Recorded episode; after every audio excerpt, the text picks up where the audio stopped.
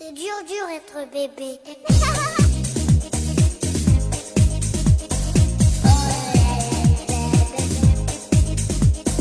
Hello， 大家好，欢迎大家收听大型自制科幻悬疑青春偶像励志砍车育儿八卦类辣妈脱口秀节目《腊八粥》，我们是 Lady 妈妈天团。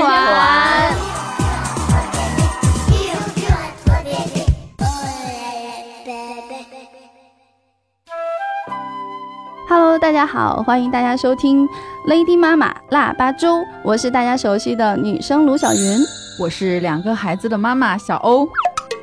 啊，我们今天旁边又有一位我们熟悉的老朋友在现场，请他给大家打个招呼呗。大家好，我是杨美红，我是大家的老朋友了。对，美红姐就是我们之前给大家带来了这个婆媳关系，包括教女性如何去在职场当中能够度过自己人生当中很艰难的一些阶段。这两期节目的嘉宾就是我们亲切的 Molly 姐。但是这期节目呢，开头我们已经在上这个主播台之前啊，我们仨闺蜜聊天，结果是一顿吐槽。就比如说啊，我先举例，我刚才讲，我说我经常在路上的时候，我看到旁边那个车里边那小孩就没有坐在座椅上，就直接是在后座趴着，然后趴在车窗上，甚至把手从车窗里面伸出去朝外面打招呼。我已经有无数次我特别想在等红灯的时候把车停下来，然后去走到他的跟前，去跟他的那个爸爸或者是妈妈，驾驶席上的那个司机给他说，不要让孩子这样坐在后面，这样是非常不安全，非常危险的。哎呀，不行了，我觉得我也要吐槽。我最受不了的，在路上发现有一个小朋友，小 baby，然后爷爷奶奶或者是爸爸妈妈抱着他，还坐在副驾上，这是我特别受不了的，我就想冲上去，我就想告诉他，你真的觉得你抱得住孩子吗？我觉得你不要太相信你的怀抱了，我真受不了。我再吐槽一个吧，我就看到小朋友坐在后面不坐安全座椅，然后一会儿玩 pad， 一会儿吃苹果，然后呢，副驾上的妈妈不停地在给司机，给爸爸喂吃的。就一家人虽然看似其乐融融，但是我觉得特别多的那种安全隐患，我特别急。还有就是去年的时候，就是你们刚刚说这个话题，去年其实你们知道吗？就是有个新闻，当时特别刺痛我，就有一对双胞胎的这样的一个家庭，他们是要有长途的一个驾车出行，好像是回家，结果爸妈就把两个双胞胎小孩放在车后面自己坐着，结果很不幸的发生了车祸，这两个小孩都没有了。天哪，这个是没有办法能接受的，这个就是我觉得当父母的就是这样没有一点点安全的这种意识嘛。还有我还想起来了，就是我去年的时候接触一个让我现在想起来都心都特别痛的一个新闻，但是它当时发生在湖南，有一个父母，好像是一个母亲，她在把孩子放在车内，然后她就走了，就忘了她小孩在车上，然后这个孩子就活生生的在车内闷死了，然后被闷死了。对，而且关键是当时是夏天，我记得这件事好像当时是6、7月份，她当时车内是有空调嘛，我们一般都知道，人一旦下车的时候都觉得对，下车觉得车内很，里面是活活被闷死的。而且你知道太阳在暴晒的时候，车内会很快这个温度就会升到30-40度以上的。我觉得这个家长他可能是那种心态，我可能只是出去1分钟，我可能是只是离开一会儿，他太无知了。我觉得我们今天就来聊一聊吧，怎么做，作为一个父母，合格的父母怎么做，能够让我们的宝宝可以安全的出行。我是觉得就是在我们刚才说的这些背后，真的暴露出一个特别大的问题，就是我们都说这些年啊，就是汽车发展的越来越快，就是整个我们在路上看到的，然后我们自己身边有车的这些人，有车的家庭，中国机动车的保有量的增长速度实在太快。但是呢，就是在这么多人他们去买车用车的过程当中，他们真的是不会用车，不知道如何去用车，尤其是对于自己的孩子怎么样去安全有效的去乘坐汽车，我觉得他们是陷入一个盲区。我觉得这是中国社会目前它的一个断层期吧，因为虽然像美国、像国外欧洲，他们也有很多的这种机动车，保有量非常的大，但是他们毕竟经过了一个长期的发展的一个认知的一个过程，所以比如说在我们刚才谈到了儿童安全座椅，它在国外啊，在欧洲等等这些地方，它的一个普及率是特别高的。像桐华呢，他的哥哥是在加拿大，他的哥哥的孩子出生的时候，从医院里面出来就一定要有儿童安全提篮，然后把他孩子放在里面，医生才会让你出医院，不然的话是不允许你出门的。是的，他是规则的，强制，一定要强制。嗯，其实全世界有60多个国家，嗯，儿童安全座椅几乎都是在发达国家，儿童安全座椅的使用。嗯，那么针对这个适龄儿童的使用呢，是一个法律的要求。如果你带儿童出行的话，如果你不按这个孩子的这个大小和体重来配备相应的儿童安全座椅，那么在美国、在欧洲呢，这个都是一个犯法的行为，而且甚至假如说儿童因此受到了伤害，需要判刑吗？父母判刑，而且有可能会以这种谋杀罪。会来起诉，就是你为什么把孩子带出去不用这个儿童安全座椅？因为西方这些年的发展有大量的数据，证明使用儿童安全座椅只要这一下，就可以减少80%以上的伤亡，80%以上的。你想就这么一件事情，这是非常有效的，所以在这些国家已经立法了。他已经立法了，是强制。就像大家想象一下，10年前我们不开车不系安全带，对吧？对，现在你看出门以后不系罚款，然后罚分。那么前2年这个酒驾也是，对。那么以前是没有的，酒驾开始要罚分，重罚，对吧？对。那么这样的话呢，马上呢，人们会意识到这个确实这是犯法的事情，而且。很著名的这个音乐人高晓松，因为酒驾才被抓了，关进去那么长时间，对吧？这个就是犯法的行为，在国外不带安全座椅出门一样是犯法的行为。因为确实呢，你要知道，就是小欧，因为他毕竟不是我们汽车圈的嘛，他在时尚圈很久，但是呢，就是有一些在那个普遍的认知啊，或者说行业内的一个共识，就是当汽车出行的时候，你知道吗？安全带。就仅仅是这一项，它是对于所有的汽车交通伤亡事故当中，它能够减少你的伤亡事故死亡率最大的一个最有效的一个被动安全的一个措施。因为现在主要是因为孩子呢，他的那个刚才我们也谈到了，他从出生然后到12岁中间这个阶段，他的体型、体态、体重跟我们成人还是有很大的区别，所以我们成人呢上车以后是通过系安全带能够得到一个很有效的一个保护安全的作用，但是孩子因为他的那个体型，他去用我们适配车上适配的这种安全带的话，它是不合适的，所以他用更加针对他们去有效的就是成套的一个叫做儿童安全座椅这个东西，因为它中间它也匹配了有适合他们的安全带，然后还有这种比如说安全垫啊等等这些方式可以把它给包裹固定住，这样所以在一旦发生了车辆就是说意外的撞击什么的时候，撞击的时候，它就能去有效的去保卫它。这个儿童安全座椅的选择需要根据你的体重和你的这个年龄，然后一起搭配来选择。一般来讲呢，它是0到15个月，就是第一阶段你要选择适配它的这个座椅。对，这个是提篮式的。提篮式的呢，甚至呢就是孩子是翻过来，就是反过来坐的，是对，就是保护他的脊柱，对吗？对，因为他的颈椎非常的薄弱，而且呢，脑袋大，因为越小的小 baby 脑袋大，脑袋跟身体的比重它很大，如果发生碰撞的话，他的脑袋的惯性的方向，他的颈椎特别容易受伤，甚至说折断。那么这个年龄阶段呢，就是要保护这方面是最重要的，对，颈椎最重要的。对，然后后来大一点的孩子的话，他们差不多是第2个阶段，应该是10到3岁，3岁半，10个月差不多样子。就是我们小朋友刚刚差不多马上就是3岁。你的孩子几岁？现在快3岁，也就3岁。对，那么他应该做第2阶段的这个。对，我今天在做的事情就是给他选择他下一个阶段要用的更适合他的安全座椅了，因为下一个阶段的话。差不多就可以大一点，是3到12岁的。我在网上去看了很多这种专业的各种安全座椅的选择，差不多是3到12岁这个阶段。然后说到这个，我想起玲玲，就是我们 Lady 妈妈中间的那个玲玲，她是去年的时候，她跟她先生在美国去买那个儿童安全座椅，在买座椅的时候，她喜欢了其中的有一个，然后呢，她先生喜欢另一个，但是呢，这个店员在跟她的一再沟通之后，知道她喜欢的那一款和她的孩子的年龄的是不匹配的，哦，那当然就不能。然后呢，那个店员就一再的，然后就一直反复给她说，你不能选择这一个，你不能买这一个，对，甚至就是你说那个外国，对他们真的是非常上心，非常负责。我觉得我觉得这一点上，我们中国全社会都有这个意识，对。其实这个是一个就是科学的保护你的孩子，你知道好，你知道要用儿童安全座椅了，可是根据你的孩子的这个适龄来匹配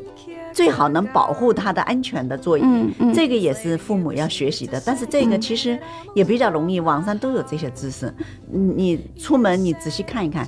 非常非常多的这种情况。那么这个我看的一组数据啊，我们在中国呢，因为我们的汽车社会啊，也是最近这些年才形成的，那么汽车对我们来讲是比较新的事情，还有呢就是我们过去呢长期的缺少关于这个跟汽车相关的这个道路交通安全的这种教育，或者说这种意识的这个培养，使得我们其实在这个安全意识方面比较薄弱。那这个就大量的这个调研就说，为什么家长或者是这个爷爷奶奶为什么带孩子出去的时候会用怀抱这个？那么他的理由是说没有什么，他说我太爱我的孩子，我太爱我的孙子了，不管出现多大的事情，我一定会牢牢的抱住他。除了我以外，我不相信任何其他的设备能比我的怀抱更牢靠的。那么这样的想法的人占50%几，将近60%的这个受众说。调研的时候说，我为什么不用儿童安全带？我觉得我的胳膊、我的怀抱是最安全的。相信自己，他认为他的爱就可以。对，宝宝在我怀里头，那还能有什么事？我能豁出命去，我也要保护宝宝。那么这个里面是非常大的一个，就是为什么会我们的使用率这么低？其中这是一个。那么这一点呢，就凸显了我们的这个作为家长以及这个爷爷奶奶这一辈的祖辈的，那么他的。安全意识非常薄弱，他错误的，对，因为他没有得到正确的这个方面的这个知识，所以呢，使得他把他的爱对这个对儿子的爱、对孙子的爱用错了地方。对对对，因为刚才就是莫莉，我觉得他分析的那一点特别对，他描述了就是大多数的这种爷爷奶奶他们的这种心理，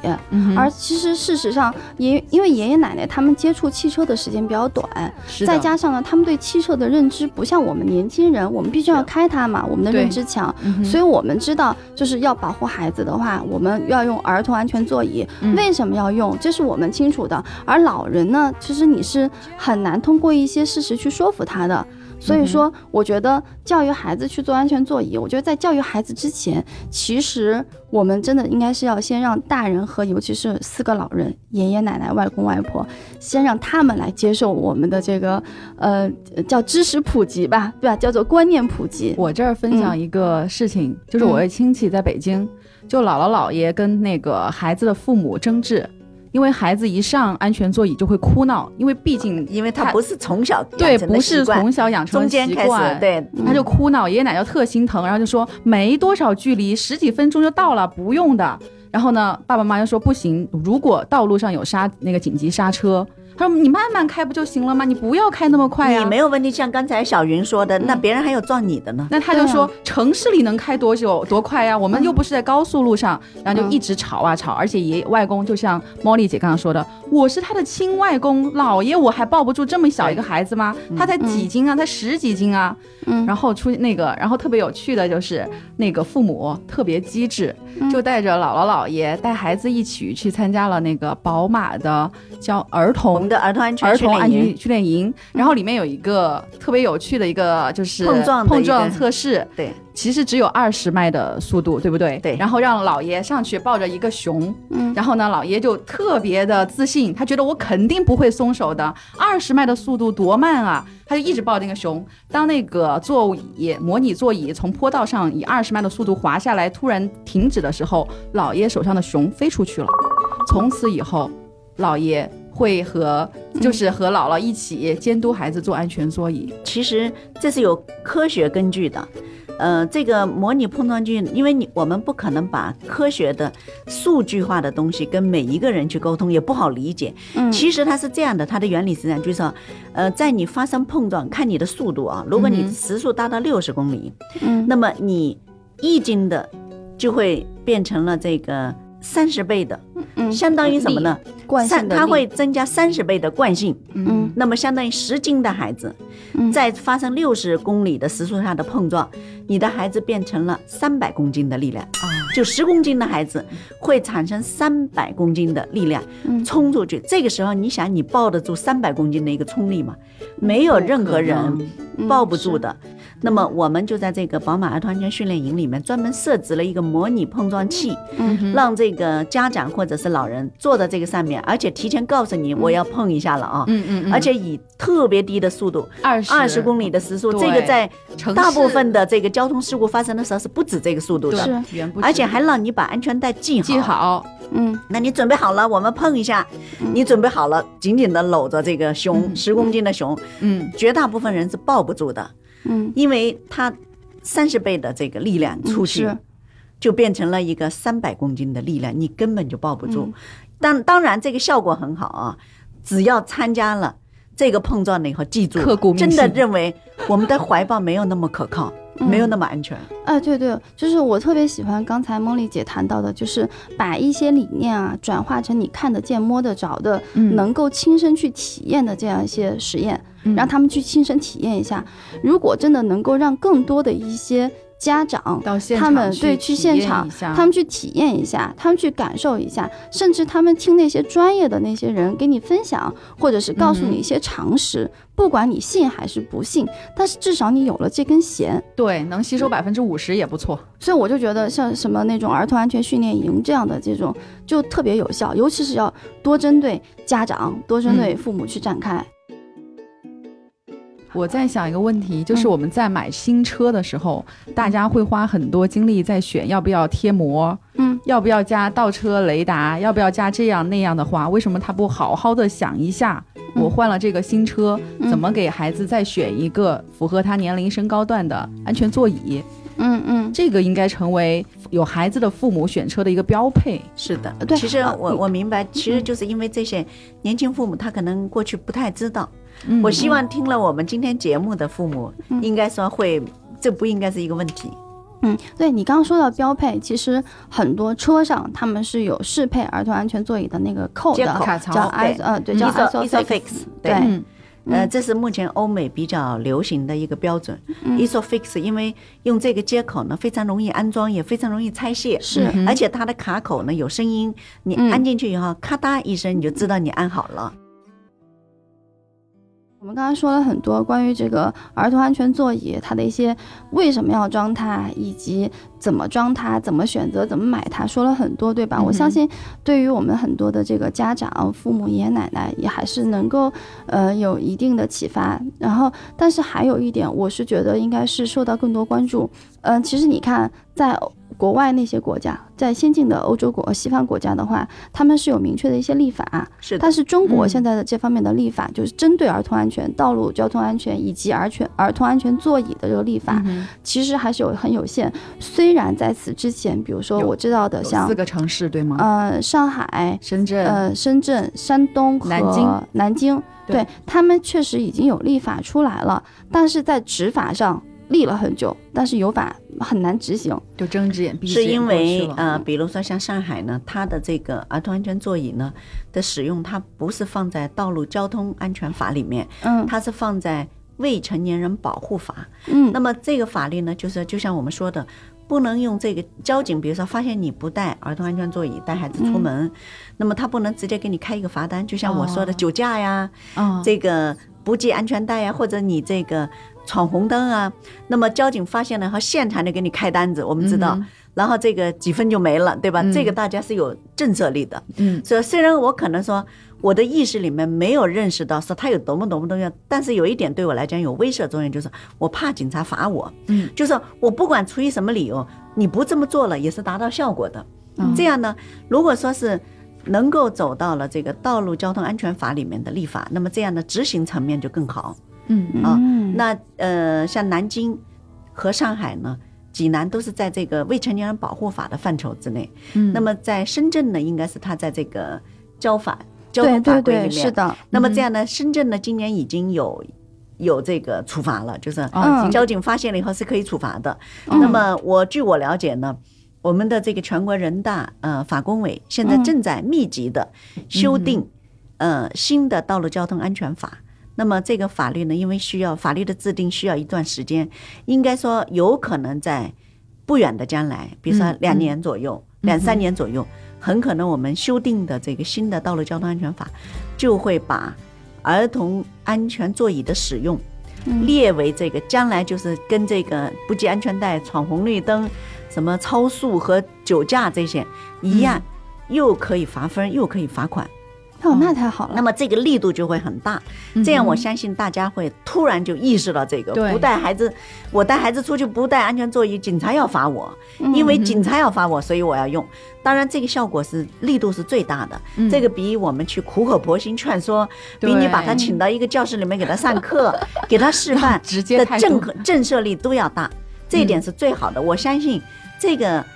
这项立法呢，如果能够早日的使用的话，一定会让我们的这个儿童安全座椅的使用率突然就有一个非常大的一个提升。那么这是一个非常好的事情，其实社会各界在这个方面已经形成了共识。前几年看到一个数字，中国不到1%的儿童安全座椅的使用率哦，几年前全国不到1%，是的，像北京、上海这样的一线发达城市，对吗？也就20%左右。对，我觉得这个数字可能都还高估了。你看看我们周边，你认识的身边的人，是不是？你看5个人当中，5个当妈妈当中有一个吗？所以说，我觉得很多家长不买安全座椅，绝对不是因为它的价格问题，不是，真的还是意识，是它的意识问题，是它的意识问题。还有一个话题，就是我今天非常一定要说，现在今天外面大概有个35度吧，我估计。这么热的天儿，如果把孩子单独的留在车内，后果有多么的严重？就是我，可能是因为去年的时候发生的那个很惨痛事，对，刺痛你的心，所以我特别想在就是夏天就是正在的时候，给更多那些父母就是说一句，真的不要那么的粗心大意，然后也不要那么天真，把孩子一个人留在车内，要在高温暴晒下很短的时间内，刚刚茉莉姐说了，哪怕1分钟2分钟，对，然后那个车内的温度会急速的飙升，如果就算是你给他留了一个缝，那也是很可怕的，根本不行。如果你说那孩子稍微4-5岁稍微大一点了，或许还能喊人，但是万一睡着了呢？那如果是更小的那些孩子，他们还不会喊人，你把他留在车内多可怕呀！我是去年的时候看过美国，他们因为每年差不多有38个小孩，他们平均算下来就会因为类似的原因被父母粗心的留在这个车内，然后以致孩子身亡，并且他们的父母是被追究法律责任的，甚至于以谋杀罪这样的形式追究法律责任。所以我们今天真的是苦口婆心，从吐槽开始，但是给大家讲道理，给大家说了那么多的严重性，也给大家列举了这么多的数据，对吧？甚至我们还给大家有一个很好的方式让大家去体验，就是大家可以去目前在好几个城市都有的这个叫宝马儿童安全训练营，可以带着自己的孩子，带着自己的父母，一起去感受体验一下。真的就是希望能够对于孩子他们在交通道路这种出行的时候，能够给他们多一份的安全，多一份的放心。因为现在孩子其实就是整个家庭当中的，我觉得一个核心吧。就是我们甚至有时候会想，我们可以没有自己的生命，但是我们不能没有孩子的生命。对，希望大家能够把我们今天的这一期节目，如果愿意的话，能够分享给更多的人，然后让他们都记住刚才我们一再强调的那一点，就是只要是有车，那么一定要给自己的孩子准备合适的儿童安全座椅。我希望更多的家长都能够把这个信息传递出去，让我们的孩子，让我们的小天使能够每天安全的出行，健康的成长。其实我之前一直没有介绍茉莉姐，其实茉莉姐她是宝马的已经做到副总裁这样的位置，而且也这么多年，我也是孩子的妈妈对对，所以最后呢非常感谢茉莉姐今天能够来到我们的这个节目，然后为大家带来这么多的一些数据，然后还有一些新的一些信息，对，然后一些理念，尤其是刚才你说的关于立法的那一部分，我觉得特别好，然后希望更多的家长他们能够引起重视。非常感谢茉莉姐，谢谢，好，期待茉莉姐以后再见，好，希望以后还来喜马拉雅来 Lady 妈妈来做节目，一定会的，好的，谢谢大家，好，谢谢，好，再见，再见。